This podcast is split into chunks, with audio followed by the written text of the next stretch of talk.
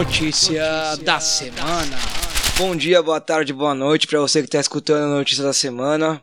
Esse é o nosso 6º episódio. Hoje é dia 26 de outubro de 2019, domingo. Estamos gravando aqui pela manhã, porque a gente acorda cedo. E hoje eu vou falar com o Diego Alves, estudante do cursinho de Vida Lapa. Tudo bem, Diego? Tudo bem. Acordou cedo, tá feliz? Tô muito feliz, eu acordei muito cedo, que eu tenho insônia, não consigo dormir, e quando eu tenho ansiedade eu consigo dormir menos ainda. Nossa, espero que a ansiedade passe com o programa. Antes de a gente começar a falar do programa dessa semana, eu vou fazer, como de costume, uma passagem aqui por notícias que tem a ver com um dos programas da semana passada. Se você quiser comentar algo, fica à vontade, tá? Tá bom. Primeiro tem um bloco de 3 notícias que são sobre a questão indígena, né? Tem um bloco da UOL, uma notícia da UOL, que a manchete é: projeto do governo de ampliar mineração ameaça 30% das terras indígenas. Da repórter Maria Fernanda Ribeiro, foi publicada dia 21 de outubro. Vale a pena dar uma lida para entender por que esse governo é uma ameaça ainda maior para as terras indígenas no Brasil. A segunda e a terceira são relacionadas a uma coisa que a Maíra trouxe no outro programa, que é o aparecimento das mulheres lideranças indígenas, né? Que a gente conhece muitas, sempre os caciques homens, mas estão aparecendo cada vez mais mulheres. Então, uma do El País, da versão brasileira do El País, da Ana Beatriz Anjos e do Bruno Fonseca, que são da Agência Pública, a manchete é: a luta das Guarani e Caiová na região mais perigosa para mulheres indígenas do país. E é uma reportagem em Dourados, que é um município do Mato Grosso do Sul, onde se considera o maior número de casos de violência sexual contra as mulheres indígenas. Vale a pena ler também, a reportagem é bem completa. Eu sempre gosto de reportagens que coloca os personagens para falar, né? Então essa tá bem interessante. Por último, uma reportagem do blog Mulherias, da UOL, assinada pela Flávia Martinelli, de 25 de outubro, que diz assim: resistimos desde 1500, diz indígena que foi à ONU proteger a Amazônia. E aí é uma entrevista com a Artemisia Chacriabá, que é líder da Juventude Indígena Brasileira. E muito boa a entrevista. Essa liderança indígena de 19 anos tem uma visão de mundo já impressionante. Muito interessante ler essa entrevista, principalmente porque, além de ser indígena e uma liderança, ela é lésbica, e ela é assumidamente lésbica no meio indígena. Então a gente imagina às vezes que outras culturas são diferentemente, tem formas de repressão diferentes, né, a questão de orientação sexual, mas ela deixa bem claro que ela tem o apoio da comunidade inteira. Então é muito interessante a entrevista com ela também. O outro bloco tem a ver com nossos queridos colegas de farda, o braço armado do Estado, né? São 3 notícias também, 2 da Ponte Jornalismo e uma da UOL, e eu acho que pra mim elas estão todas relacionadas. As da Ponte são: PMs combatem inimigo com inscrição favela durante treino em São Paulo. E aí tem uma foto de um treino de PMs num cenário, né, uma coisa meio cenográfica, com os tapumes escrito favela, que deixa bem claro que pra eles a favela é o lugar dos inimigos, né? E aí você percebe da onde vem o instinto assassino da PM quando ela entra nos bairros pobres. Segundo, que tem a ver com esse, muito também da Ponte, aulas para concurso de polícia ensinam técnicas de tortura e execução. Um curso de um ex-capitão da PM de São Paulo, que também é professor de direito, que ele ensina como é que ele torturava e matava bandidos, né? Na cabeça dele, bandidos. Não só ensinando nas aulas, como ele tem vídeos ensinando isso. Inclusive um vídeo dele que chama O Dia em que Invadi o Carandiru, uma história engraçada. Não vou nem comentar mais sobre isso, porque vale a pena vocês darem uma olhada e ver o quanto de absurdo, bizarro e fascista é essa notícia. E a que está relacionada com isso, né, diretamente para mim, homicídio doloso cai, mas mortes por policiais aumentam 19% no Rio em 2019. Uma notícia da UOL que mostra bem isso, né? Quando a política de segurança pública é atirar para matar, o número de pessoas mortas pela polícia obviamente vai aumentar. Aí alguém vai falar: ah, mas tá morrendo mais bandido. Não, a gente vê todos os dias, todas as semanas, notícias do Rio de Janeiro de pessoas inocentes que morrem com balas, entre aspas, perdidas. Que de perdidas não tem nada, né? Enfim. Por último, mas não menos importante, 2 notícias relacionadas a presença da Angela Davis no Brasil, uma da Universa, da UOL, no blog da Maria Carolina Trevisan. Muito boa, fundamental a leitura. Quem são as mulheres negras brasileiras reverenciadas por Angela Davis? Ela veio para o Brasil, passou por aqui, fez algumas falas, visitou a Florestan Fernandes, visitou Ibirapuera, visitou o Rio. E ela falou, durante as falas dela, ela sempre citou mulheres negras brasileiras. Deixou muito claro que para elas, lá nos Estados Unidos, as mulheres negras brasileiras são muito importantes. Vamos lembrar que o Brasil é o país que recebe o maior número de pessoas negras escravizadas na América, né? E, enfim, muito bom texto, porque ela traz luz para várias mulheres aqui do Brasil que são apagadas pela nossa cultura, pela nossa política, né? Pela nossa educação também. E relacionada a essa notícia, uma notícia do Quadro Negro, que é um blog, não é o podcast muito bom do Davi e do Trafani, nossos colegas, é um que o Diego já participou, né, Diego? Já participei. Então. Mas o Quadro Negro é um blog da Folha de São Paulo, que alguns chamam de Folha, mas eu chamo de Folha de São Paulo. Nada foi mais relevante em outubro do que Angela Davis no Brasil. É um artigo do Dodô Azevedo em que ele ressalta a importância da presença dela aqui, e do tratamento que nós demos à presença dela aqui, né? Que foi muito diferente do tratamento que damos para outras personalidades negras que passam por aqui. E para passar a bola para o Diego, que também é estudante de cursinho popular, tem uma notícia da Carta Capital, que a manchete é: passe livre, ou pago passagem ou como, diz a aluna de cursinho popular.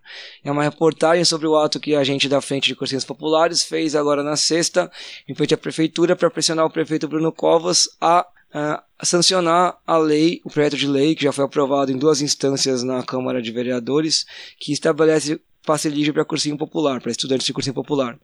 E aí a reportagem mostra alguns estudantes e algumas estudantes que têm que escolher, às vezes, entre comer e estudar, ou, entre outras coisas, ir para o cursinho. E aí, Diego, você já passou por alguma coisa assim? Ou conhece gente que tem essa realidade também? Então, no cursinho livre da Lapa, a gente tem um dinheiro reservado para passagem. Então, a gente consegue separar para os estudantes o dinheiro da passagem. Então, nunca tive esse problema. Muito bom. De toda maneira, se por acaso essa lei for aprovada, for sancionada, dá para vocês usarem o dinheiro para outra coisa, né? A gente pode usar para impressora, essas coisas de material que a gente não tem muito. Aí a gente ia conseguir mudar o foco do dinheiro. Importante, né? Bom, vamos continuar na pressão, né? A Frente de Cursinhos Populares está chamando novas ações para essa semana. Se eu não me engano, tem um novo ato na quarta, que vai ser um aulão preparatório para o Enem. Então, quem tiver interesse em participar, vai ser às 4 horas na frente da prefeitura. E eu vou passar, como sempre, vou deixar convidado começar, né, Diego? Então, diz aí pra gente que notícia que você separou para falar hoje. Eu trouxe do MC Gui, né, que teve os acontecimentos dele, que ele fez bullying com a menina quando ele estava em Orlando. Trouxe uma matéria sobre um bebê que sumiu e depois descobriram que ele tinha sido incinerado. O casamento gay e o aborto que foi legalizado na Irlanda do Norte. E manifestantes que cantaram Baby Shark por uma criança.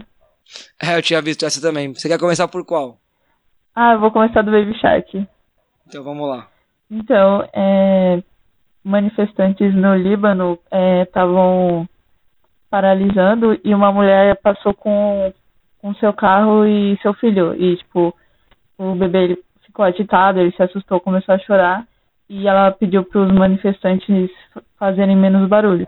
Então eles começaram a cantar Baby Shark pra acalmar o bebê. Tem um vídeo muito fofo dele, só ouvindo, muitas pessoas cantando Baby Shark. Muito bom. Eu vi esse vídeo. Eu achei incrível que uma música tão insuportável, porque ela é aquele tipo de música feita pra grudar na cabeça, né, da criança, só que gruda na cabeça de todo mundo, né? E achei interessante que ela tenha sido usada para um fim interessante, um fim bom, né? Que foi acalmar uma criança sozinha num carro. Mas o pessoal pelo que eu vi aqui, o pessoal tava protestando também, era um protesto contra a situação geral lá, né? Não era, na notícia não diz exatamente sobre o que é o protesto, né? Não. Curiosamente, eu vi aqui que o início do protesto tem uma relação com o anúncio de que ia começar a ter uma tarifa para a ligação feita pelo WhatsApp. Que era o governo ia colocar essa tarifa, né? E aí, depois dos protestos, o governo voltou atrás e cancelou a tarifa do WhatsApp. Na mesma notícia, não sei se é a que você encontrou do G1, né? A que eu tô vendo é do G1 aqui. Mas diz que mais de 25% da população do Líbano vive abaixo da linha da pobreza. É impressionante como esses meios digitais, esses meios de comunicação digital se tornaram tão fundamentais na nossa vida, né? Você tira o celular de uma pessoa, ela fica desesperada, mas se ela tiver sem comer e sem acesso aos direitos básicos, não tá tão desesperada, aparentemente. Essa notícia, eu fiquei... uma coisa que ela me trouxe, me chamou a atenção nessa notícia, foi o fato de que...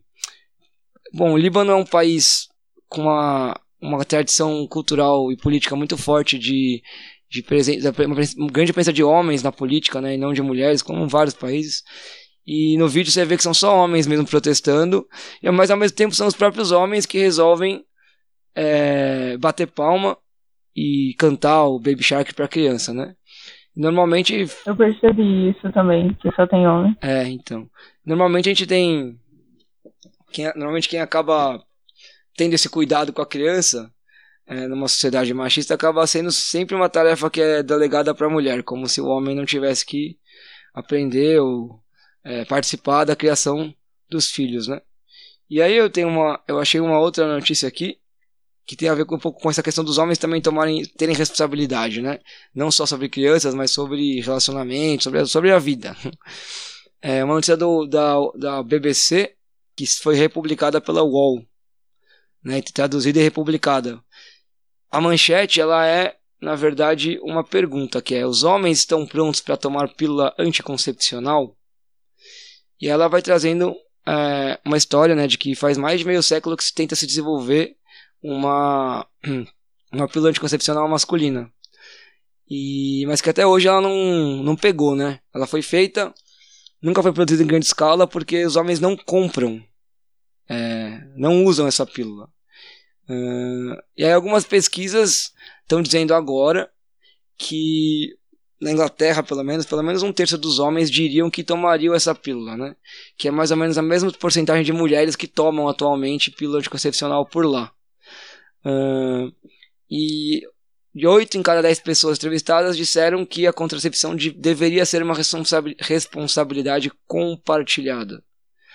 Nos Estados Unidos, 77% dos homens entrevistados demonstraram interesse em usar um outro tipo de contraceptivo que não seja a camisinha ou fazer a vasectomia. O que será que tem por trás, né, dessa vontade dos homens? Os homens nunca tiveram vontade de se responsabilizar pela contracepção, e agora parecem ter essa vontade, né? Eu não sei, aí tem mais um pouco de estatística, né, dizendo que quase 20% das pessoas no mundo, das mulheres no mundo que são casadas ou têm relacionamentos estáveis, usam algum tipo de contracepção, né, enquanto os homens, só tem 2% dos homens que fazem vasectomia, e 8% usam camisinha, só 8% usam camisinha dos relacionamentos estáveis, ou seja, a responsabilidade por não ter filhos ou não ter mais filhos sempre continua sendo passada para a mulher, né? Apesar de existir uma pílula masculina, acho que entra nessa questão da responsabilidade, né? Por que que... Como que a responsabilidade pela contracepção, assim como sobre outras questões sociais, acaba sempre caindo nas costas da mulher? O que você acha disso? Mano... É foda, porque é isso que você falou. Deve ter gente que nunca parou pra pensar nisso, no anticoncepcional masculino. Fica uma coisa que é só pra mulher mesmo. E é muito isso que você falou. Acaba ficando a responsabilidade toda pra ela, e a questão da vasectomia também tem muito homem que tem medo, ou qualquer outro qualquer outra desculpa, mas fica um peso muito grande e o anticoncepcional feminino também traz muitos problemas. Eu não sei como é que vai funcionar isso, ou como funcionar o masculino, mas o feminino pode acarretar várias doenças e tem muitas desvantagens. É, o feminino mexe muito com o metabolismo, né, do corpo da mulher. Ele mexe muito com o hormônio, inclusive com o humor, muitas vezes, dependendo da pessoa. E já tem umas pesquisas que dizem que o uso continuado pode trazer outros problemas de saúde. Então é isso. Pelo que eu entendi, o masculino funcionaria com ele se é interrompendo ou diminuindo a produção de sêmen no homem, né? Então seria isso, assim que funcionaria. Ainda dentro dessa ideia de como a gente olha para a mulher na sociedade, né? Principalmente nessa questão sexual e reprodutiva, tem uma notícia que tá, uma coisa que está acontecendo agora, que também está sendo bem preocupante, né? Não sei se você chegou a ver. Tem um hospital aqui em São Paulo, chamado Pérola Byington, você conhece? Não. Que é um hospital que ele é especializado, a referência em atendimento a mulheres que foram vítimas de estupro, né? E, então, a mulher que é vítima de estupro, ela pode ir nesse hospital, ela pode fazer um aborto legal, né? Porque tem alguns casos de aborto que são previstos em lei já. E ela pode, tem acompanhamento terapêutico, né? Para a mulher tentar lidar com o trauma do estupro. E um grupo católico armou uma tenda em frente ao hospital e começou a intimidar mulheres que estavam indo lá fazer o tratamento, por conta, dizendo que aquela história de pró-vida, né, que que a vida começa na concepção, que o aborto é um crime contra Deus, blá blá blá.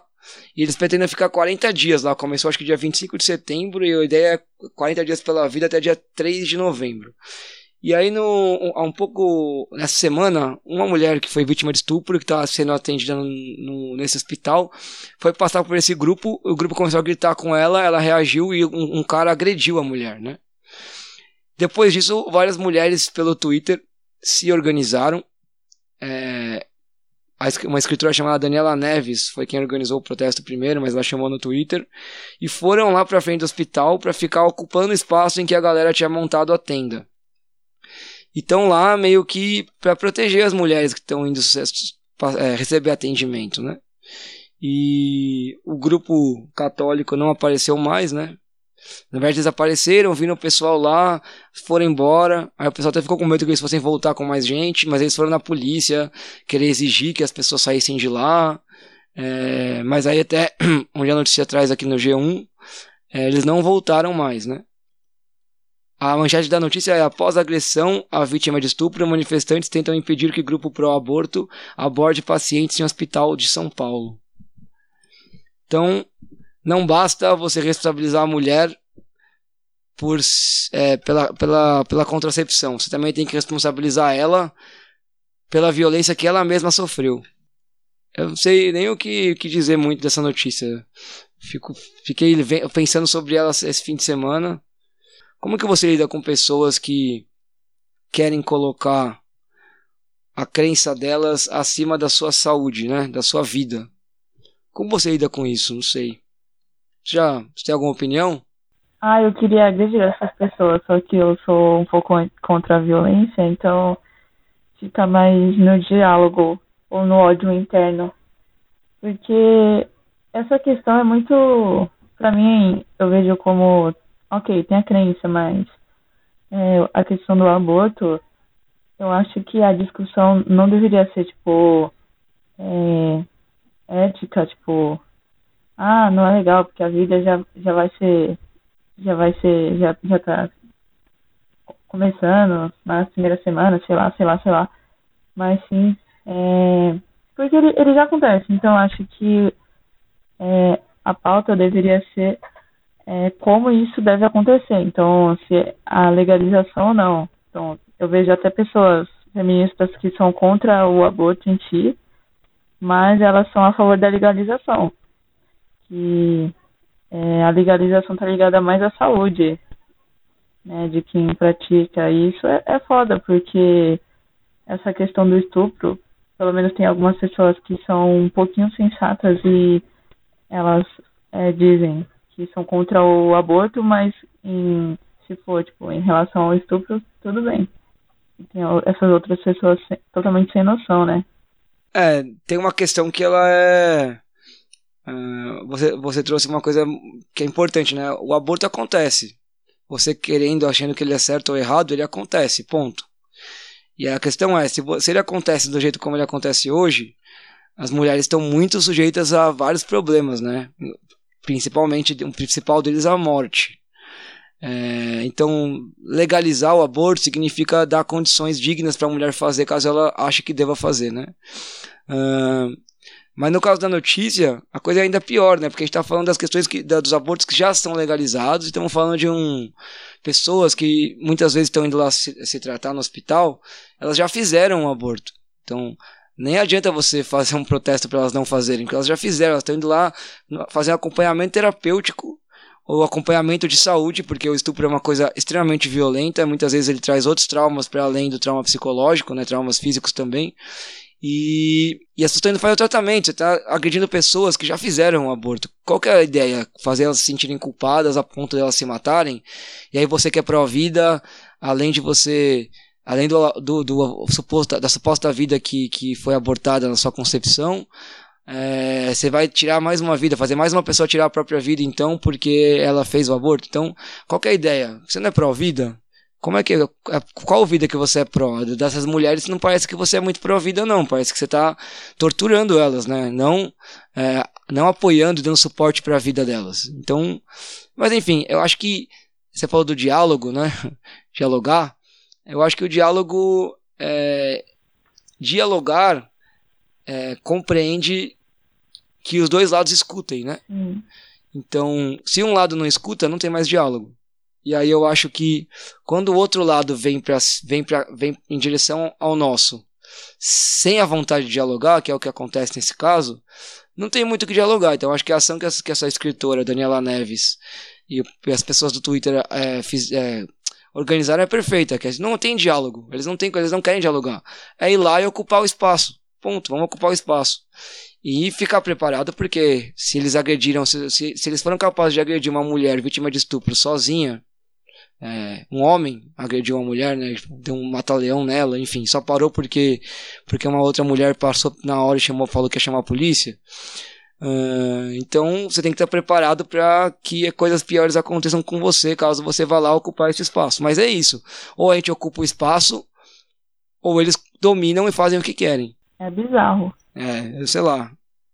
Eu sempre penso que quanto mais a gente ocupar os espaços, menos eles podem ocupar, né? É o que eu penso, inclusive, em relação à sala de aula. Você que é estudante, você lida com muitos professores que têm esse tipo de pensamento dessa notícia, por exemplo? Como assim? O tipo de pensamento pró-vida, contra o aborto, ou outro tipo de pensamento de não diálogo, né? De violência... de eliminar o outro porque o outro é o inimigo. Eu acho que os que têm, normalmente, não demonstram essa postura. Mas eu já ouvi uma frase que eu acho que cabe. Que a professora tinha falado, escola não é um lugar para questionar, só obedecer. Foi tipo, fica quieto, cala a boca. E como é que você se sente com essa postura da professora? Eu fiquei pensando um pouco na frase, primeiramente. Eu tinha certeza, mas eu pensei em algo para responder, mas eu acabei não respondendo. Que a escola é uma frase que eu ouvi de um professor e tem outros que falam coisas totalmente opostas, que a escola é sim um lugar para questionar e tal. E meu diretor, ele parece que tem uma postura que não atende muito aos alunos, ou negligencia o que a gente pede, ou o jeito que a gente demonstra que a gente não está gostando das coisas. Eu acho que até ele diria algo diferente dessa frase. Mas aí... Até ele. Mas eu acho que uma postura de quando a gente vê que uma pessoa não está aberta ao diálogo, como você tinha falado, no meu caso foi tipo... não me gastar, não falar nada. Eu vi que eu não conseguiria tirar algo de bom lá. Entendi. O problema é se você tivesse que passar por essas pessoas, como essas mulheres têm que passar para ser atendida no hospital, né? Enfim. Para onde vamos nessa conversa agora? Você quer dar alguma notícia? Alguma outra notícia? Eu trouxe 3 já, acho que se você quiser trazer uma... Não, eu trouxe 2, na verdade, você trouxe uma. Se você quiser trazer alguma agora, fica à vontade. Então vamos falar do MC Gui. Demorou. Eu não sei se todo mundo sabe, né, mas de forma resumida, ele tinha saído de férias para Orlando e ele gravou uma menina no ônibus indo para Disney, algo assim. E ele tava claramente rindo dela e ele tava com um grupo de pessoas e ele tava fazendo piadinhas e dá pra ouvir, tipo, os amigos dele falando para de gravar, ela tá olhando, um negócio assim. E ele gravou a menina, no vídeo dá pra ver que ela não tem sobrancelha e ela tá usando uma peruca e dá pra ver que ela tá bem desconfortável. E depois que ele gravou esse vídeo, provavelmente ele recebeu vários comentários negativos e ele gravou um outro story, que ele tinha postado isso no Instagram, falando que ele já foi zoado por alguns amigos. Ele falou que ele estava usando um chapeuzinho e zoaram ele. Então, nesse pedaço, ele confirma indiretamente que ele estava zoando a menina. Só que, depois de ser acusado de bullying e de estar zoando essa menina, ele começou a falar que ele não tinha falado mal dela, falou que tinha achado a fantasia dela incrível. Ele fez alguns vídeos pedindo desculpas, uma desculpa muito besta. E, por final, eu acho que a última notícia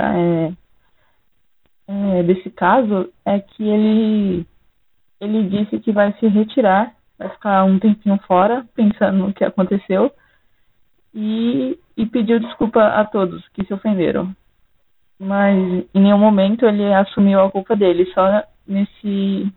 minuto depois que ele gravou um vídeo, e no segundo vídeo que ele gravou, ele tinha assumido que tinha zoado ela. É uma coisa que ele negou eternamente depois desse mini vídeo que ele excluiu também. Eu não sei se é a mesma notícia que eu encontrei, que eu tinha separado também. O que eu separei é do blog, é do Universa, do blog da Nina Lemos, né? Que a manchete é... O meu é da Metrópolis. O seu é da Metrópolis? Que é assim, teve show cancelado, porque bullying de MC Gui é perigoso para crianças, né? E aí ela fala exatamente o que você tá trazendo, né? Ela narra o que aconteceu e ela traz uma coisa a mais também, que esse MC Gui é o mesmo cara que já fez piada racista, homofóbica e machista no Twitter, né? Na época desenterraram os tweets dele, que ele tinha feito umas piadas bem babacas, e aí ele se desculpou também, disse que ele era muito novo quando ele escreveu aquilo, que ele tinha mudado. E ela faz uma análise que, pelo que parece, ele não mudou muito não, né? E a análise dela é legal porque ela traz... Por que é importante falar disso, né? A gente... mas e daí? Quem é o MC Gui? Quem tá ligando pra isso? Quem tá ligando pra MC Gui? Cara, ele tem 7 milhões de seguidores e a maior parte dos seguidores dele são adolescentes e crianças. Então, se você coloca uma pessoa que hoje é essa... na nova categoria, né, dos influenciadores digitais, que é influenciadora, que influencia pessoas, né? E a postura dela é essa. É muito difícil lidar com isso ao mesmo tempo que você está na escola o tempo inteiro tentando lidar com o bullying, né? Exatamente. E aí eu achei uma outra... 2 notícias também relacionadas. Por que é importante que ele seja exposto? Porque é isso, ele... A gente pensa que o funk é uma coisa... que tem muita gente que ainda pensa que o funk está restrito às periferias do Brasil, blá blá blá. Mas o funk é o gênero... Essa é a notícia da Folha, né? Da Folha de São Paulo. Do Lucas Breda e Daniel Mariani. Funk é o gênero musical brasileiro mais ouvido em países estrangeiros. E aí ele fala que o Alok tem alguns hits globais, mas não é tão pop no Brasil. E já o sertanejo tem um sucesso local, mas não é exportado. Então, o Alok, a galera escuta lá fora, mas não tanto no Brasil. O sertanejo é o contrário, escuta aqui, mas não tanto lá fora. E já o funk é o que mais escutado fora do Brasil. E aí tem um infográfico aqui, onde é escutado o funk brasileiro. Vários países de língua espanhola são muito ouvidos, principalmente no Paraguai. No Reino Unido também escuta muito funk. É bem legal o infográfico deles aqui, mostrando o que é mais escutado, né? E Ao mesmo tempo, ele é muito mais, ele é ouvido fora do Brasil, mas ele não é tão mundial como, por exemplo, o K-pop e tal. Então, quando você pressiona um cara que vive disso, né, do funk, a não fazer esse tipo de besteira, de merda, ele perde shows, né? Ele perde espaço. Eu acho que, de novo, a gente tá discutindo a questão do espaço, né, Diego? Uhum. A gente ocupa o espaço para que essas pessoas não ocupem mais, ou que elas sejam, se elas realmente querem ocupar, se elas merecem o espaço que elas estão ocupando, merecem não, que não é só uma questão de merecimento, né? Mas para estar no espaço que elas estão ocupando, que elas tenham responsabilidade, porque essa é a grande questão. É muito irresponsável fazer isso. Vocês, e eu digo vocês porque eu nasci um pouco antes de você, né? Mas vocês nasceram num mundo que tem... que vocês já nasceram na internet, né? Então, é um mundo que é, desde pequeno para vocês, o mundo é opinar e ser opinado pelos outros o tempo inteiro nas redes sociais, assim. E é muita exposição. E é difícil mesmo você criar um filtro do que é exposição saudável, o que é uma exposição não saudável, o que é o limite, né? Só que quando o cara é famoso, ele é uma figura pública, a responsabilidade dele aumenta. Ele não pode falar qualquer coisa, porque o que ele fala pode gerar muitas coisas violentas e ruins, né?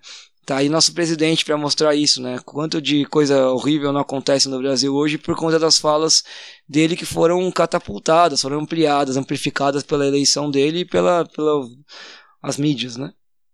E a outra notícia que eu trouxe, que tem a ver com isso também, bastante a ver, é uma notícia do F5, que é um site da Folha de São Paulo, que diz assim: Miss que debochou de entregador perde título e pede desculpas. ... Fiz uma brincadeira.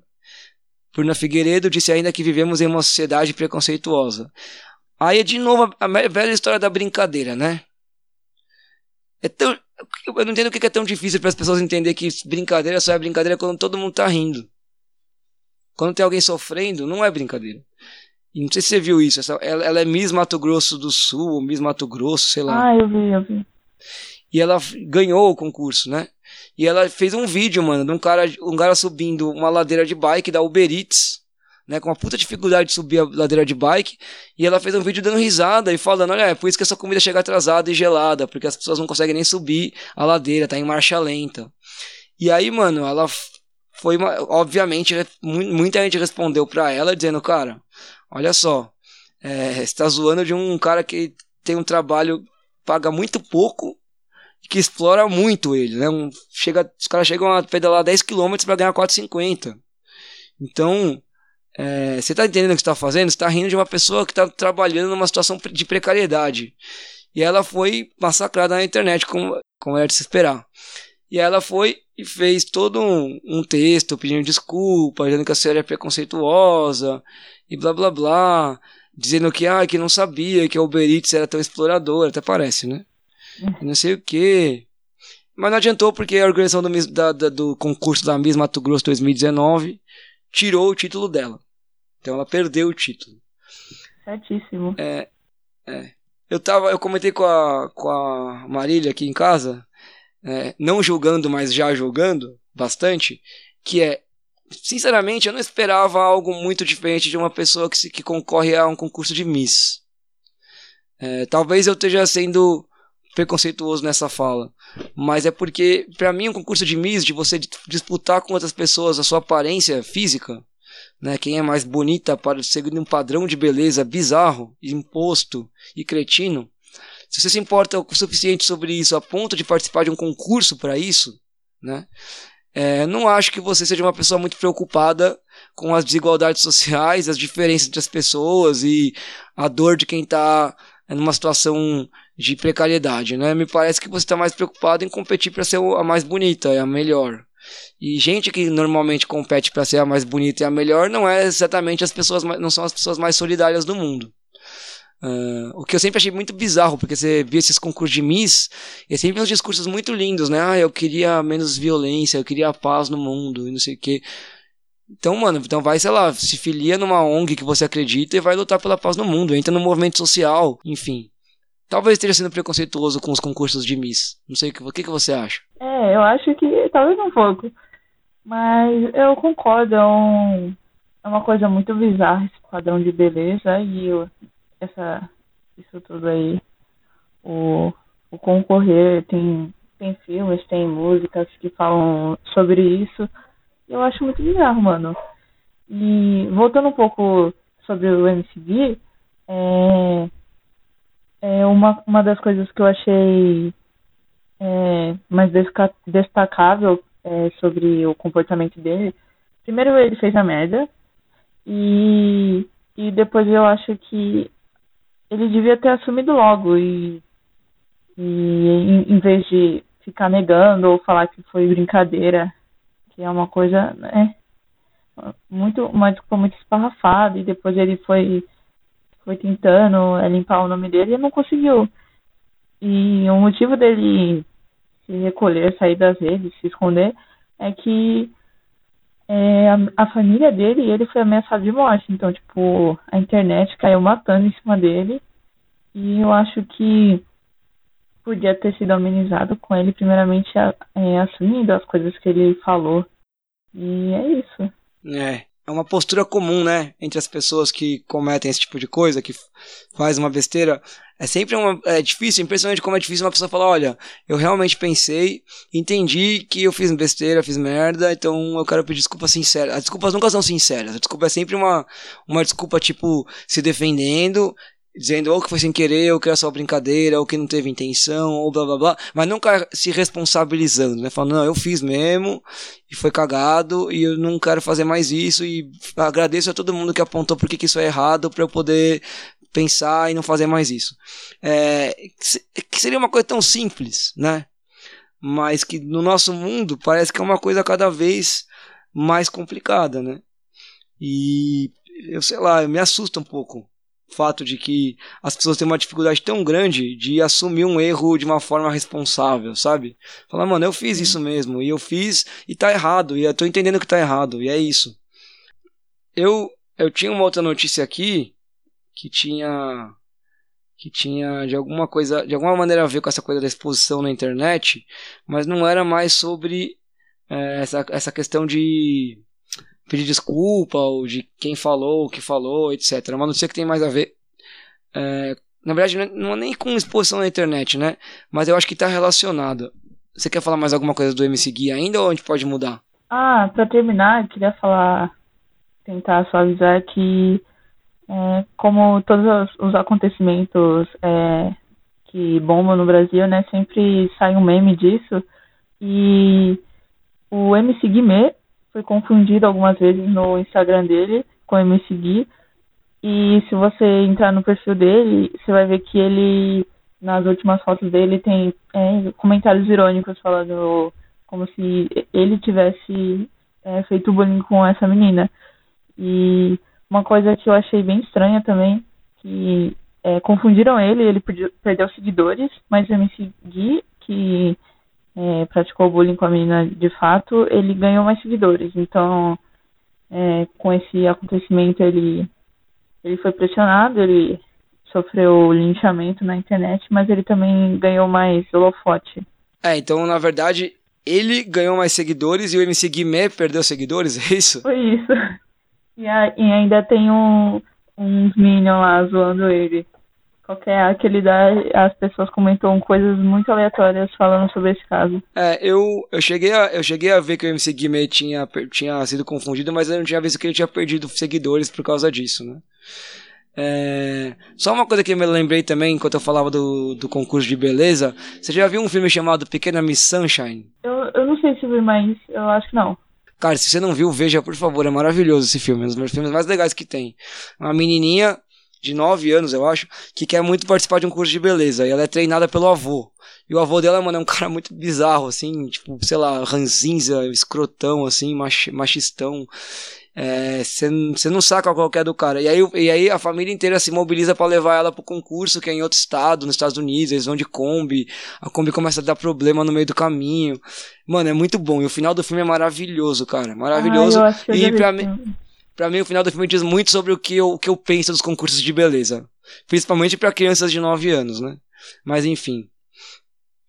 A notícia que eu acho que tá relacionada com essa coisa da exposição e da juventude que eu vi, que eu li, foi muito interessante, é do Tab, da UOL, uma notícia sobre comportamento que a manchete é: ficar em casa é o rolê dos jovens, sofá compete com bar na hora do sextou.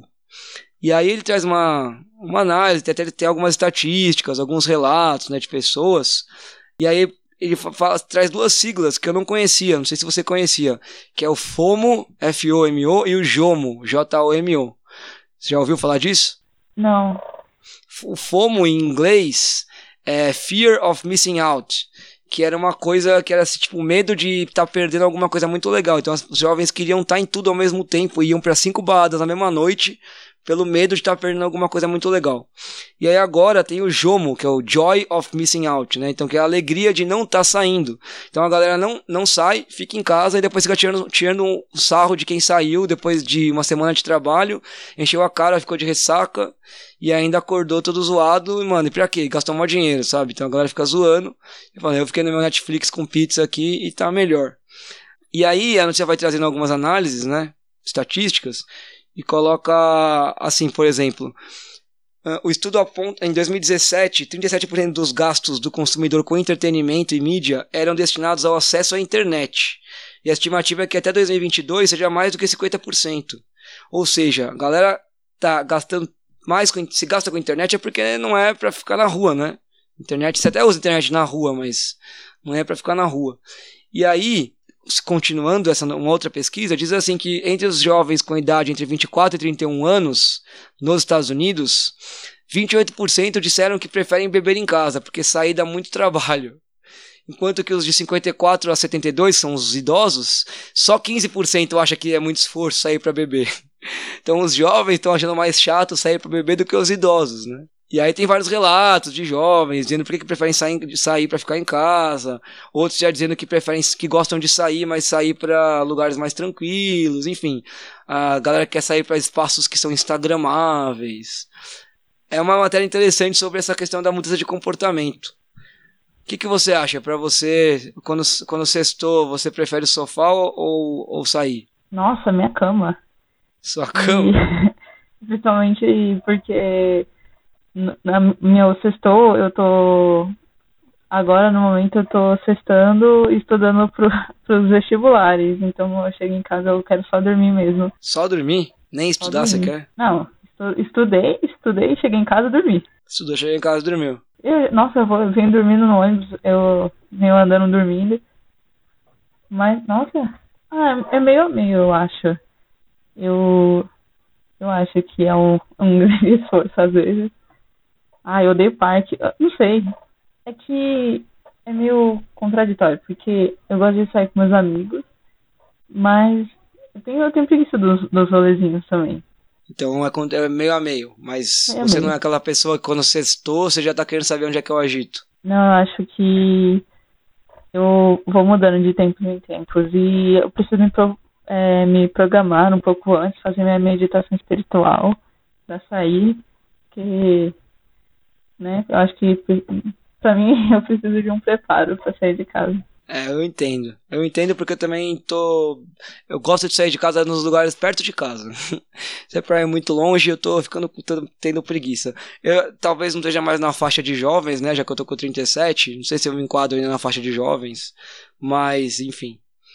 E já que você tá estudando, eu vou engatar uma segunda notícia já em cima, então, aqui.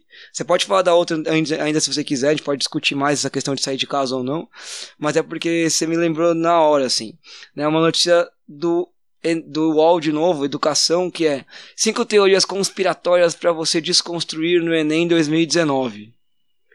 Vamos lá, vamos ver se você tá afiado então, Diego. A terra é plana, Diego? Não! O homem pisou na lua, Diego? Sim. As vacinas são necessárias e seguras? Sim. O aquecimento global é real e a humanidade tem influência no processo? Sim, os humanos têm que acabar. E o Holocausto existiu? Com certeza, até no Brasil. Passou na prova, Diego, com louvor, então. Mas essa matéria, para quem vai fazer Enem, aí é legal e tem essas 5 teorias, né, que são coisas que estão sendo muito faladas hoje em dia. Eu nem sei qual das 5 é mais bizarra. Você já ouviu alguma coisa dessas de professores na escola? No cursinho eu sei que não, mas na escola? Ai, na escola eu acho que não. Mas eu já estudei uma que o professor eu estava no segundo ano, o professor do terceiro, ele falava que o aquecimento global não existe. Que de todas as teorias aqui conspiratórias, talvez seja a mais que dá para debater, apesar de que ele existe, tá? Quando você faz ciência, como é que você faz para ver se uma coisa existe? Quando a imensa maioria da comunidade científica concorda. Então, 97% hoje concorda em diferentes estudos pelo planeta inteiro de que está rolando um aquecimento e que a humanidade é responsável por ele. Mas ainda é debatível porque... debatível acho que não existe. Discutível porque tem estudos que mostram outras coisas, mas são a minoria dos estudos, né? Então, e os argumentos normalmente da galera que acha que... que não tem aquecimento global, são argumentos bem bizarros, né? São argumentos do nível da Terra plana.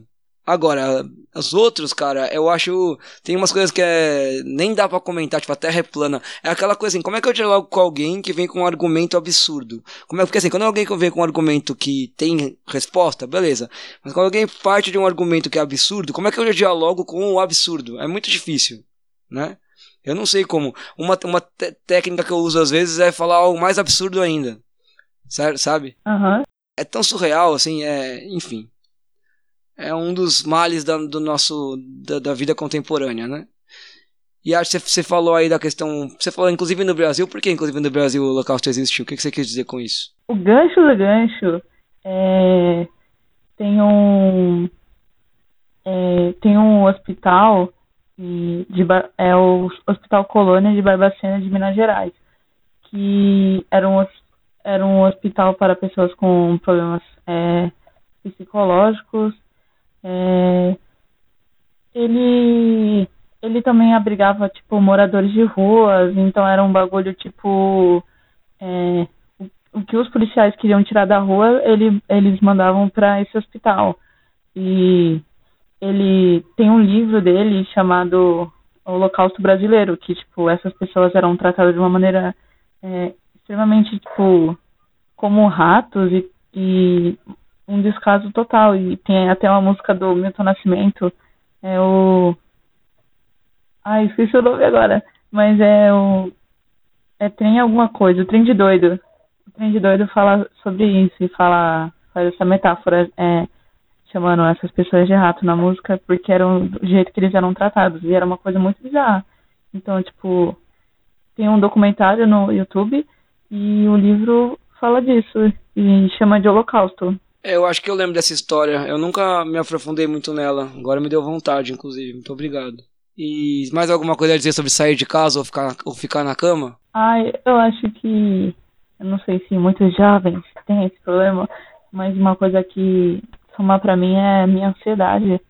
Eu sou uma pessoa muito ansiosa, por isso que eu falei da minha meditação espiritual, que é, na verdade, pra falar com qualquer pessoa. Que eu preciso me dar uma preparadinha. Tem coisas que eu tenho medo de fazer, chegar lá na hora, marcar um date, chegar na hora, sair correndo. Queria até pedir desculpa para as pessoas com quem eu marco de sair, que eu desmarco tudo. Então, se você está ouvindo o Diego, se ele furou com você, deu uma relevada... Deu uma relevada porque a ansiedade é um problema real e atinge muitas pessoas mesmo. É foda.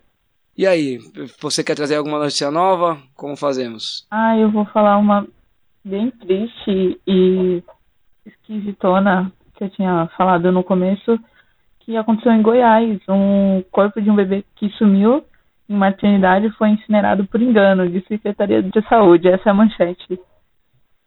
A Secretaria Municipal de Saúde... Aparecida de Goiânia informou nessa manhã de sábado, dia 26, foi ontem, que o corpo do recém-nascido Rogério Cardoso, que estava desaparecido, na verdade, foi incinerado por engano. O bebê viveu por cerca de 12 horas e quando a funerária foi buscá-lo na maternidade, ele havia sumido.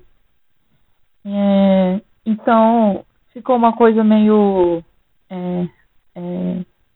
A empresa que recolhe os resíduos biológicos ficou jogando a culpa para o hospital e o hospital ficou jogando a culpa para essa empresa. Então ficou uma coisa meio tipo...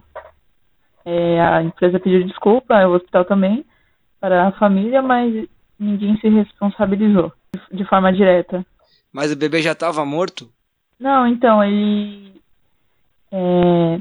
essa empresa foi recolher uns resíduos biológicos e acabou levando o corpo do recém-nascido junto com esses resíduos. E a empresa fala que não viu nada de diferente nessa ocasião. Então eles pegaram e nem perceberam. Nossa, que bizarro, cara. E aí a família ficou sem o corpo para poder velar, é isso? Isso. Nossa, que horrível. Aí tem uma fala do pai da criança. Eles disseram que foi uma empresa terceirizada que recolhe as placentas, que foi recolher a placenta, levou o bebê junto e incineraram. Botaram fogo no meu neném, ele comentou. Nossa, bem horrível mesmo. Bizarro. Mas aí tá sendo investigado e as pessoas responsáveis vão ser punidas. Entendi. Nossa, cara, fiquei um pouco deprimido com essa notícia. Porque, tudo bem, o bebê já tava morto, né? Mas o velório, o enterro, são momentos muito importantes, né, para você, para quem perdeu uma pessoa, é muito importante para você conseguir se despedir, né, meio que começar um processo de fechar, encerrar aquela relação com aquela pessoa, né, mesmo que seja um bebê que viveu tão pouco, ele remete a um período grande da vida dessas pessoas, que foi a gravidez, a espera pelo filho, então é bem complicado mesmo. Você me lembrou com essa notícia uma outra notícia que eu não cheguei a separar. Na Grã-Bretanha foi encontrado um caminhão com 39 corpos dentro, certo? Ah, sim, eu vi, mas não cheguei a pesquisar a fundo. Então, e aí eu tinha visto por cima, mas aí eu vi uma manchete que me chamou muita atenção, que é do El País. Vou traduzir para o português aqui, mas a manchete é assim, abre aspas: "Sinto muito, mamãe, não tive sucesso na viagem, estou morrendo porque não consigo respirar." E o governo da Inglaterra achou o caminhão com 39 corpos. E aí, dentro de uma coisa que se chama racismo, eles declararam que aqueles 39 corpos eram de pessoas chinesas, mas aparentemente não eram de pessoas chinesas. Essa mensagem, que é a manchete dessa notícia, é de uma menina de 26 anos, vietnamita, que pagou, cara, R$155 mil para ela fazer uma viagem para o Reino Unido através da China. Então começou na China, chegou na Europa, passou pela Bélgica, e da Bélgica foi para o Reino Unido. Como ela estava entrando ilegal, da Bélgica para o Reino Unido ela estava sendo transportada num container, que é esse container que foi encontrado no caminhão com 39 corpos dentro. O que tem a ver com racismo? Por quê? Os caras decretaram como chineses só porque eles tinham rostos asiáticos. Não eram chineses, eram vietnamitas, né? Então é aquela coisa de generalizar todos os asiáticos como se fossem uma coisa só. E aí tá sendo tá repercutindo muito essa notícia, porque a polícia lá agora tá tentando prender as pessoas que estão responsáveis por esse tráfico de pessoas, porque muitas pessoas são vítimas de tráfico de pessoas na Europa e acabam indo parar, muitas delas, as mulheres, acabam indo parar em bordéis, sofrendo violência sexual, e os homens principalmente com trabalho quase escravo, né? Então a notícia traz toda a história dessa menina e de outras pessoas, essa menina não, essa mulher e outras pessoas vietnamitas que estavam nesse container, e um pouco da crítica de como é que o governo do Reino Unido declara uma coisa sem ter um mínimo de investigação antes, né? Um dado interessante nessa notícia é que ela traz pra gente que no Vietnã, o Vietnã cresceu entre 2002 e 2018 muito, que hoje o nível de pobreza lá caiu de 70% para 6%. Mas mesmo assim tem muitas pessoas no Vietnã que tentam sair do Vietnã, porque ainda tem pessoas que são miseráveis lá, que vivem em áreas muito pobres. Aumentar a riqueza do país é uma coisa, diminuir a pobreza é importante, né? Ainda bem que caiu de 70% para 6%, mas não significa que diminuiu a desigualdade. E essa notícia, fazendo mais um gancho maravilhoso aqui, ela me leva a algo que está acontecendo a semana inteira. Cara, tem 400 notícias sobre isso em todas as mídias, e que eu acho que é algo que não tinha como não falar no programa de hoje, que é o que está acontecendo no Chile. Você tem visto alguma coisa do que está acontecendo no Chile? Eu estou acompanhando mais ou menos. Eu acho que a última coisa que eu vi foi no último programa, seu ou no penúltimo. Foi no último. Você falou do prédio incinerado. Sim. E aí, cara, tem muitas notícias, né? Eu vou destacar algumas e falar de uma no final. Vou destacar 5 notícias que eu tirei de 5 lugares diferentes. Primeiro, da UOL, uma reportagem especial Crise no Chile, que traz um pouco um relato geral de lá, com, de novo, pessoas chilenas falando sobre como estão vivendo essa crise lá. Depois tem uma notícia bem bonita da ANA, que é a Agência de Notícias Anarquistas, que diz assim: Christian, estou certa, você seguirá em frente. É o relato de uma mãe sobre um filho que foi pro protesto e levou um tiro de bala de borracha no olho da polícia, e está com risco de perder a visão, né? Então ela está dizendo que ela tem muito orgulho dele por ter ido participar e, claro, denunciando o terrorismo de Estado mais uma vez. Morreram pelo menos 18 pessoas no Chile nessas revoltas, pelo menos. E tem quase 1.000 feridas. Isso são as que são notificadas, né? Fora as que morreram, ninguém sabe. E tem vários relatos de assédio e de estupro por parte dos militares sobre mulheres ativistas, né? A terceira notícia é do Estadão, que tem a ver com a gente aqui, que é: Bolsonaro pede monitoramento para evitar protestos semelhantes aos do Chile. Então, o presidente já está se mexendo aí para pedir já, de alguma maneira, deixar as forças de segurança preparadas para, se acontecer algo parecido por aqui, fazer o que o Chile fez, né, que foi reprimir e matar. Só que não deu muito certo no Chile, porque o governo teve que recuar. Uma das últimas notícias foi que o presidente pediu para todos os ministros se demitirem para ele poder montar um novo governo que atenda às demandas do povo. Aí, a quarta notícia do El País é o Vladimir Safatli, que é um professor da USP, que tem textos normalmente bons sobre política, que ele fala assim: quando as ruas queimam, que é uma análise dele sobre, não só sobre o Chile, mas sobre a onda de levantes que está acontecendo pelo mundo, né? A gente começou o programa falando de um protesto no Líbano, e a gente falou no passado do Equador, também está rolando na França e agora no Chile. Então ele faz uma análise de onde estão vindo esses protestos, né? E ele aponta que isso, na verdade, é uma expressão da luta de classes, né? Da desigualdade social. E é isso que me leva para a última notícia, que é da BBC News Brasil. Gente, é uma notícia muito interessante para a gente poder pensar sobre o Chile, que é assim: qual é o custo de vida no Chile em comparação com o Brasil e outros países da América Latina? De uma jornalista chamada Cecília Barria, da BBC News Mundo.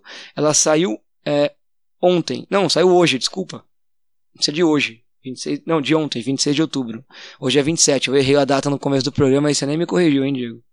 E aí ela traz várias tabelas comparando coisas. Então, por exemplo, salário. Ela traz o salário mínimo nos países da América Latina. E tem o salário mínimo ajustado pelo poder de compra. O que significa isso? É o quanto de verdade aquele salário mínimo consegue comprar. Então, às vezes, o salário mínimo parece alto, mas o custo das coisas é tão alto no país que, quando você vai ver o que consegue comprar, ele não tem tanto poder de compra. Às vezes o salário mínimo parece mais baixo, mas os custos das coisas no país é baixo, então ele tem um poder de compra maior. O maior salário mínimo da América Latina é do Panamá, que é um salário mínimo de $744, que é ajustado pelo poder de compra dá de $1.250. Cara, $1.250, isso em reais é tipo R$5.000, cara. Então, pra você ter uma ideia. O Brasil tá lá embaixo. A gente tem um salário mínimo de $243, E quando você ajusta ele para o poder de compra, ele se transforma em $383. Ele é pior que o da Nicarágua, pior que o da República Dominicana, pior que o do Peru, de El Salvador, da Costa Rica, da Bolívia e do Chile, da Guatemala, do Equador. Então você vê, a gente tem um salário mínimo pior do que de países que estão se revoltando nesse nível, né? No Chile, o salário mínimo é $420, ajustado ao poder de compra $684, que daria mais ou menos os R$2.500, é mais do que o dobro do nosso.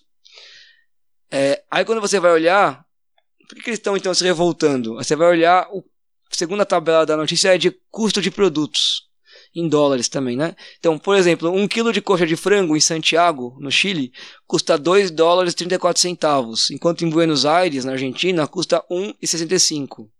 Uma bisnaga de pão custa 95 centavos de dólar em Santiago, enquanto no Estado do México custa 26 centavos. Um quilo de tomate, $1,72. Em Buenos Aires, $1,02. Uma dúzia de ovos no Chile custa $2,19. Cara, isso é quase R$10, uma dúzia de ovos. Então, você percebe que apesar do salário mínimo ser mais que o dobro do que aqui, as coisas estão muito caras lá. O preço das coisas é muito caro. O transporte público lá é o segundo mais caro da América Latina. Só perde para Brasília. A eletricidade lá também é extremamente alta, embora seja menor do que a do Brasil e do Uruguai. A menor na América Latina é a do Paraguai. E aí, a água lá também é caro. A água em Santiago também é caro. Os medicamentos lá são os mais caros, um dos mais caros da América Latina. Chega a ter que pagar R$115 por um medicamento simples. E tem uma coisa que eu acho que você vai dar risada, Diego. Você já ouviu falar do índice Big Mac? Já. Já? O índice Big Mac é um índice que mostra o preço do Big Mac nos países, e aí você faz uma comparação de acordo com os países, né? No Chile, o Big Mac lá é $3,90. No Brasil é $4,50. O Chile é o quarto mais caro. Primeiro é do Uruguai, depois Brasil, depois Costa Rica, depois Chile. E é um índice que foi real usado, criado em 86, para você comparar o poder de compra das pessoas. Porque o McDonald's ajusta o preço do Big Mac de acordo com quanto as pessoas podem pagar, né? Mas o legal dessa notícia, essa última, é que ela traz muitas estatísticas pra gente entender. Tem a gasolina também, né? Pra gente entender o que é desigualdade social, né? Os neoliberais, que elogiam o Chile sempre falam que o Chile é um dos países de sucesso na América Latina, que a economia cresceu e blá, blá, blá, blá, blá, blá. Mas não falam pra gente que esse crescimento é às custas de uma desigualdade social muito grande. Os ricos têm muito dinheiro, os pobres têm pouco dinheiro. Então você vai ter sempre uma desigualdade. E é essa desigualdade que está levando aos protestos e às revoltas. O que você acha, Diego? Você acha que se for para fazer o que os chilenos estão fazendo, vale a pena sair de casa? Aí sim. Tacar fogo em ônibus aí já é um grande rolê de sexta. O grande rolê de sexta, né? Qual que é o rolê que eu não entendi o que você falou? Tacar fogo em ônibus. Eu não sei se você já viu. Fogo em ônibus. Não sei se você já viu esse meme, mas uma mulher está entrevistando um menino, aí ele fala que, o que você gosta de fazer? Só coisa boa, né? Tacar fogo em ônibus. Eu já vi, mas na hora que você falou, eu não tinha feito a ligação. Eu acho que o que está acontecendo no Chile agora é muito importante, cara, porque a galera, o governo foi recuando e a galera continuou se protestando, né? Os protestos só aumentaram. Cara, 15% da população de Santiago, que é a capital, estava na rua protestando na sexta-feira. 15% é muita gente, cara. Se 15% da população de São Paulo fosse para a rua, isso seria 1,5 milhão de pessoas, mais ou menos. Um pouco mais até. 1,8 milhão. Então, imagina um protesto com 1,8 milhão pessoas. Cara, é óbvio que com isso você para o país, né? Muito louco, mano. Essa mobilização toda deles. Eu acho que o que me chamou mais a atenção foi isso, dos militares se afastando, né? As pessoas indo pra cima. É muito louco o jeito que eles conseguiram se organizar pra protestar. E chega num ponto que é esse, né? Tem um ponto que os militares são mandados pra reprimir. Em algum ponto, parte deles, pelo menos, percebe que a repressão que eles estão sendo ordenados a fazer não faz sentido. Você tá massacrando seu próprio povo, né? O militar é treinado pra guerra. Por isso que a gente defende que a polícia militar tem que deixar de existir no Brasil. Porque a polícia militar, você treina o militar para a guerra, só que ele vai lidar com a população. Então, se você faz guerra com a população, você vai ter, claro, o que a gente tem no Brasil, que é uma morte extrema de pessoas, principalmente pessoas negras, pobres, periféricas, né? Isso que também quando eu te perguntei do holocausto, era por causa disso, porque tem gente que chama isso de holocausto também, holocausto da população negra, ou genocídio da população negra, né?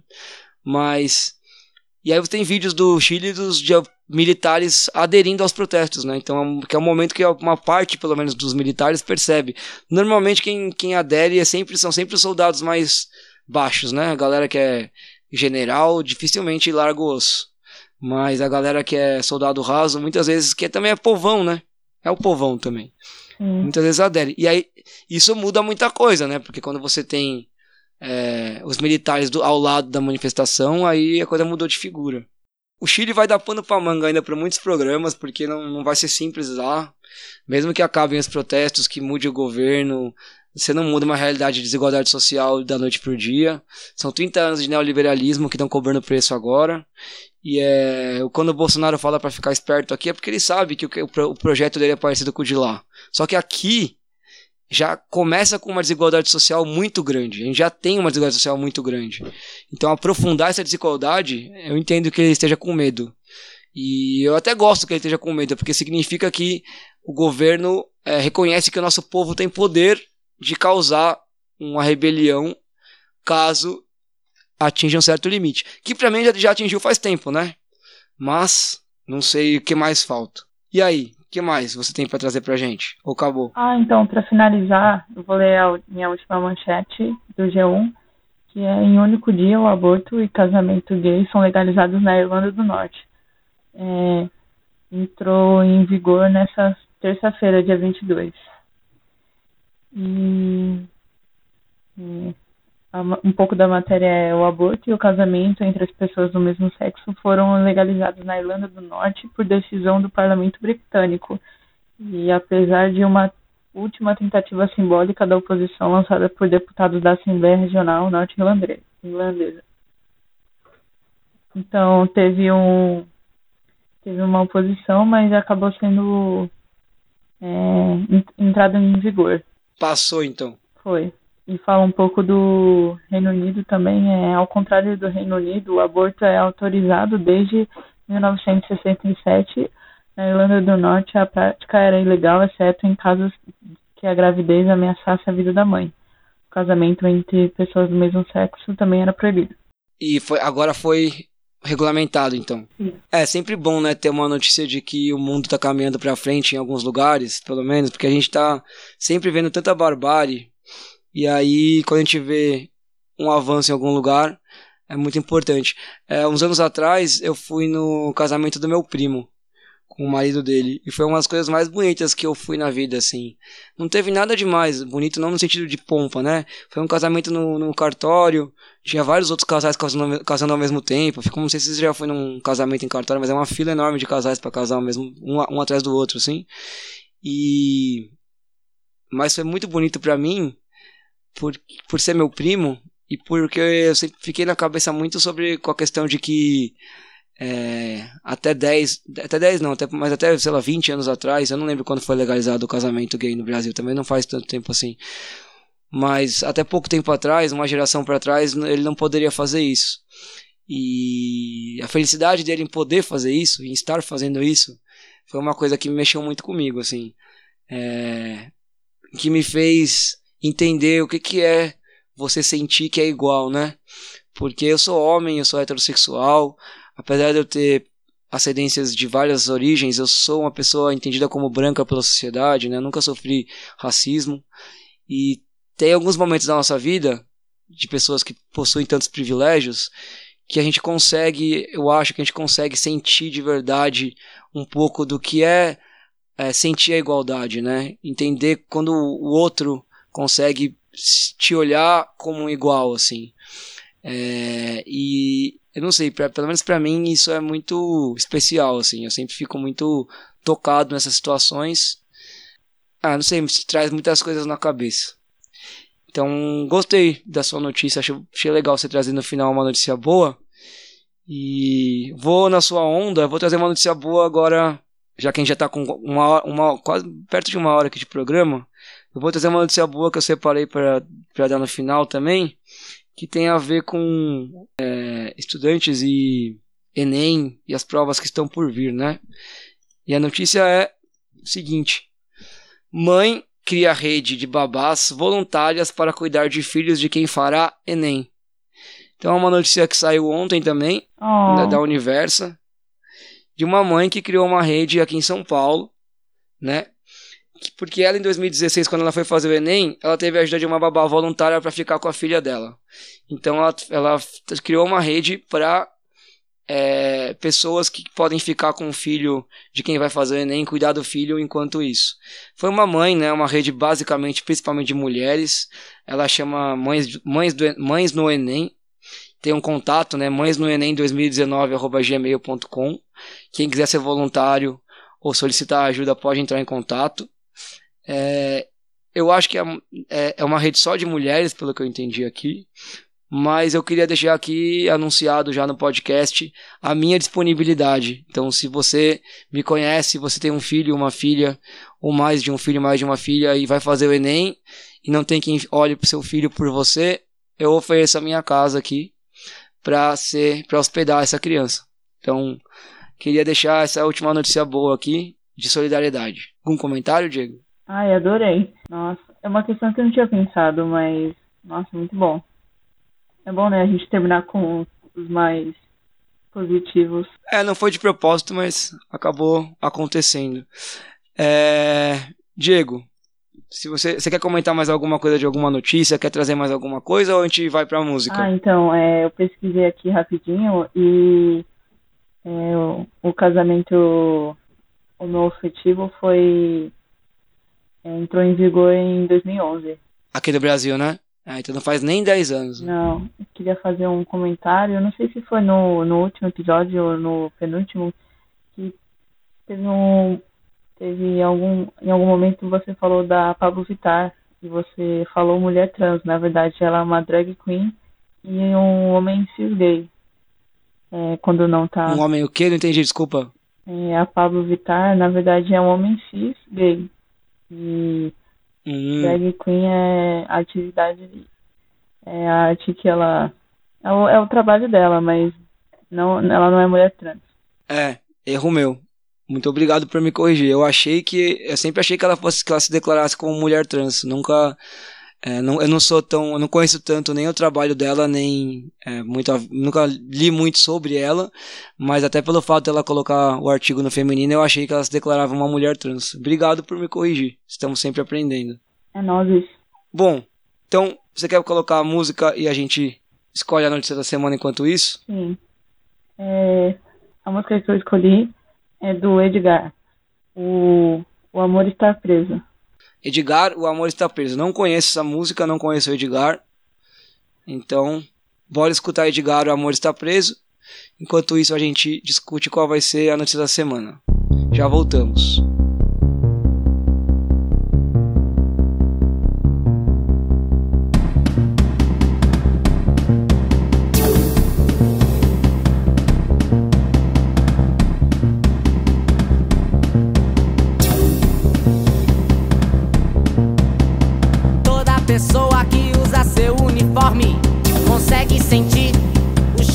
Bosta, trabalhando em lua cheia, mais fake briga de galo. O tempo vai sugando as almas que são jogadas no ralo. O amor está preso em uma camisa de Vênus. A realidade foi posta numa camisa de força.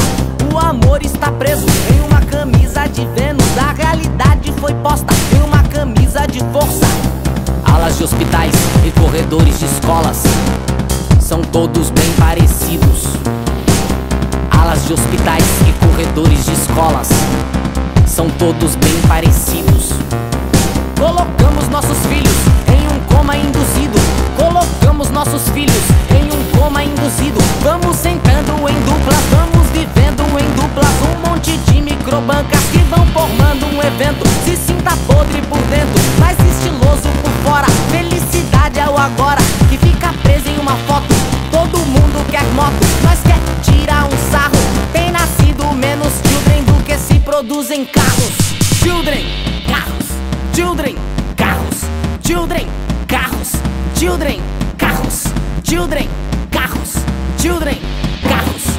Children, Carlos, Children, vocês querem nos civilizar ao invés de humanizar. Vocês querem nos civilizar ao invés de humanizar. Vocês querem nos robotizar ao invés de humanizar. Vocês querem nos robotizar ao invés de humanizar.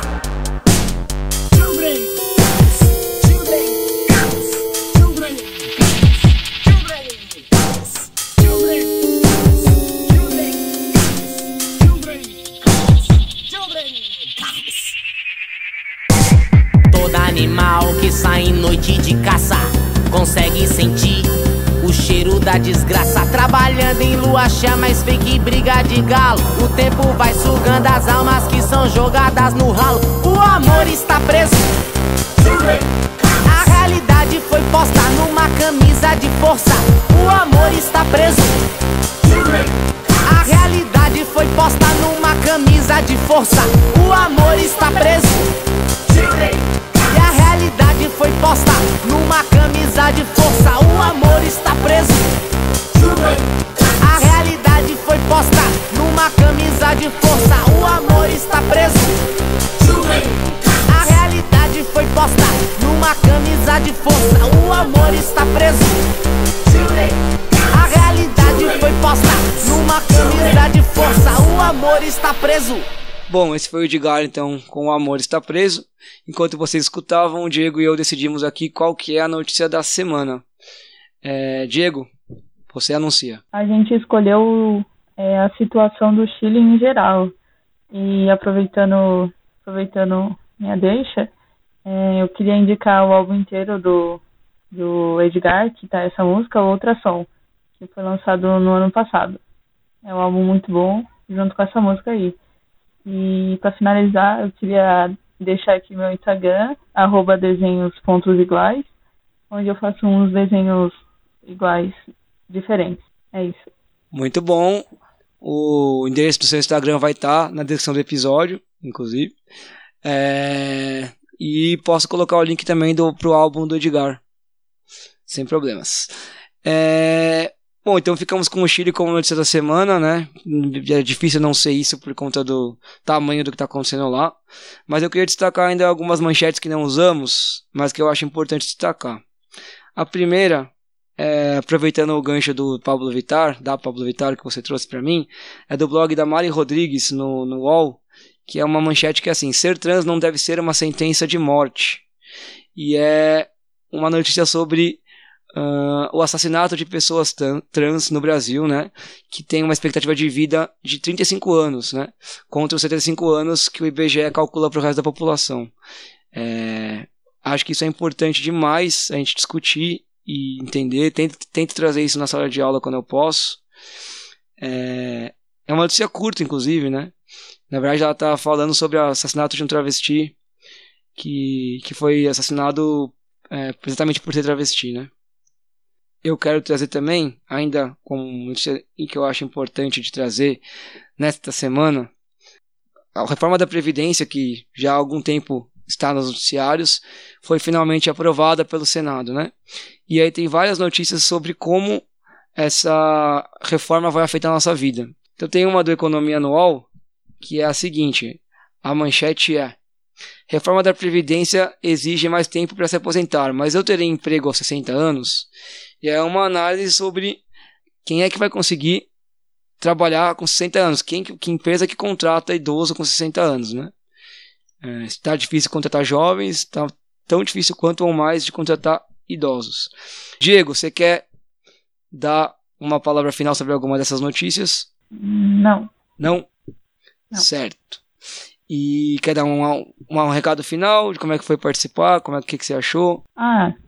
Queria agradecer por ter me convidado, após eu ter me autoconvidado.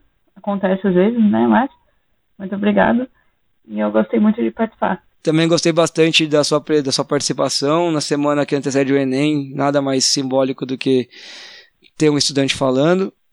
E o programa foi muito bom. Muito obrigado pela participação e pela manhã de domingo que você destinou para gravar comigo. De nada, e vai Flamengo. Vai Flamengo? Uma vez Flamengo. Aí não posso falar nada.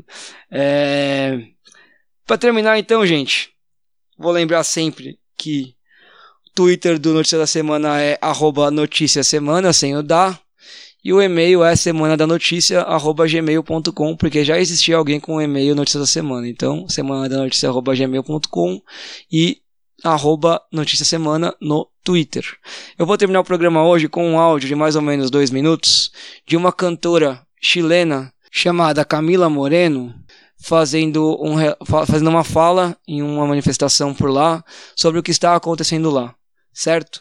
Que a voz dessa cantora em espanhol, que pra mim sempre foi a língua mais revolucionária que existe, não sei porquê, mas eu sempre achei isso, possa inspirar a gente nos tempos que estão por vir aqui no Brasil. Um abraço e até semana que vem. Estoy con una profunda admiración, con un profundo orgullo por lo organizado que hemos sido, por lo generoso que hemos sido, por lo valiente que hemos sido.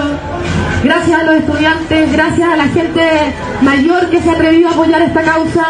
Y tenemos que seguir porque van a vendernos que están a cagar, van a decirnos que van a cerrar los supermercados, van a decirnos que van a cerrar las farmacias, va a haber desabastecimiento y va a pasar el mismo clima que pasó antes del golpe. Y no podemos permitirlo, no podemos permitirlo, no de nuevo, no de nuevo. Esta revolución no puede parar, esta revolución es por la dignidad humana básica, sentido común, no estamos pidiendo nada más que sentido común, derechos básicos. Esto no tiene que ver con los 30 pesos del alza de transporte, tiene que ver con la